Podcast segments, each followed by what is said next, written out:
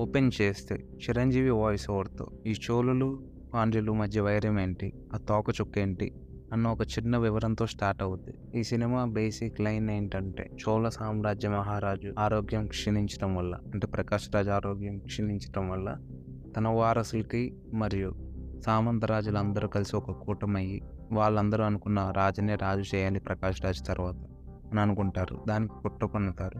వీళ్ళు ఈ రెండు వర్గాల మధ్య ఎవరు గెలుస్తారు ఎవరు తర్వాత రాజు అవుతారు అన్నది ఒక basic line first half an అవర్లో ఫ్లేమ్ ఉండదు కొన్ని ఫిల్లింగ్ సీన్స్ ఉంటాయి ఫస్ట్ హాఫ్ అన్ అవర్లోనే నందిని రాణిగా ఐశ్వర్య రాయ్ నెక్స్ట్ లెవెల్ అనమాట ఫేస్ క్లోజప్ పెడితే స్క్రీన్ మీద మీరు అసలు ఐజ్ని అట్లా బ్లింక్ కూడా చేయరు. అంత బ్యూటిఫుల్గా అంత రియలిస్టిక్గా ఒక రాణి అట్లానే ఉంటుంది అని అంత రియలిస్టిక్గా తీశారు. సో బ్యూటిఫుల్ అట్లానే త్రిష కూడా చాలా అంటే చాలా బ్యూటిఫుల్ ఉంది. తన మేకప్ కానీ ఎవ్రీథింగ్ సీమ్స్ గుడ్ కాస్ట్యూమ్స్ ఎక్కడా కూడా మనకి ఇబ్బంది అనిపించదు. భారీ బడ్జెట్ సినిమా కావడంతో ఆ ప్రాపర్టీస్ కానీ అవన్నీ కూడా విజువల్ ఎఫెక్ట్స్ కానీ పర్వాలేదు రియలిస్టిక్గా ఉన్నాయి. పెద్ద పెద్ద కోటలు పెద్ద పెద్ద సెట్లు ఇట్లాంటివి ఏం లేవు. బట్ బాగుంది విజువల్గా మనకి ఎక్కడ ఇబ్బంది అనిపించదు.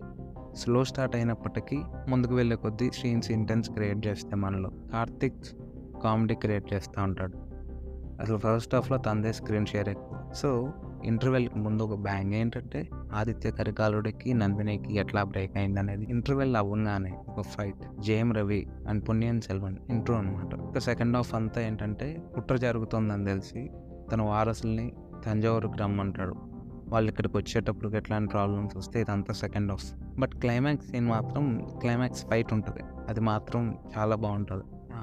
విజువల్గా కూడా షిప్లో ఒక ఫైట్ ఉంటుంది. In to watch it among all three major fight scenes ఉంటాయి. ఇనీషియల్గా చియాన్ విక్రమ్ ఒక ఇంట్రోలో అంటే ఆదిత్య కరికాలుడి ఇంట్రోలో దాని తర్వాత జేఎం రవి ఇంట్రోలో లాస్ట్లో ఒక ఫైట్ మూడు ఫైట్స్లో లాస్ట్ ఫైట్ కాస్త విజువల్గా బాగుంటుంది అనిపిస్తుంది ఎందుకంటే మనం చాలా సినిమాలు చూస్తున్నాం ఇంటర్నేషనల్ సినిమాలు చూస్తున్నాం కాబట్టి ఆ ఫైట్స్తో పోలిస్తే ఇంకా వీ టు ఎక్స్పెక్ట్ ఇంకొంచెం వచ్చుంటే బాగుండేది ఫైట్స్లో అని అనిపిస్తుంది. అట్లానే ఇంటర్వెల్ తర్వాత జేఎం రవి ఇంట్రో సీన్లో పుణ్యన్ సెల్వన్ ఇంట్రోలో అసలు ఫైట్ మరీ తేలిపోయింది అనమాట అంటే ఎట్లా చెప్పాలంటే అసలు కత్తి తనకు తగలదు అయినా పడిపోతుంటాడు. అది మనకు క్లియర్గా కనబడుతుంది ఏరియల్ షాట్ తీసుకెళ్తూ ఉంటారు. ఆదిత్య కరికాలుడికి నందినికి మధ్య బ్రేక్ని మాత్రం డెఫినెట్లీ మీరు కాస్త ఎంజాయ్ చేస్తారు.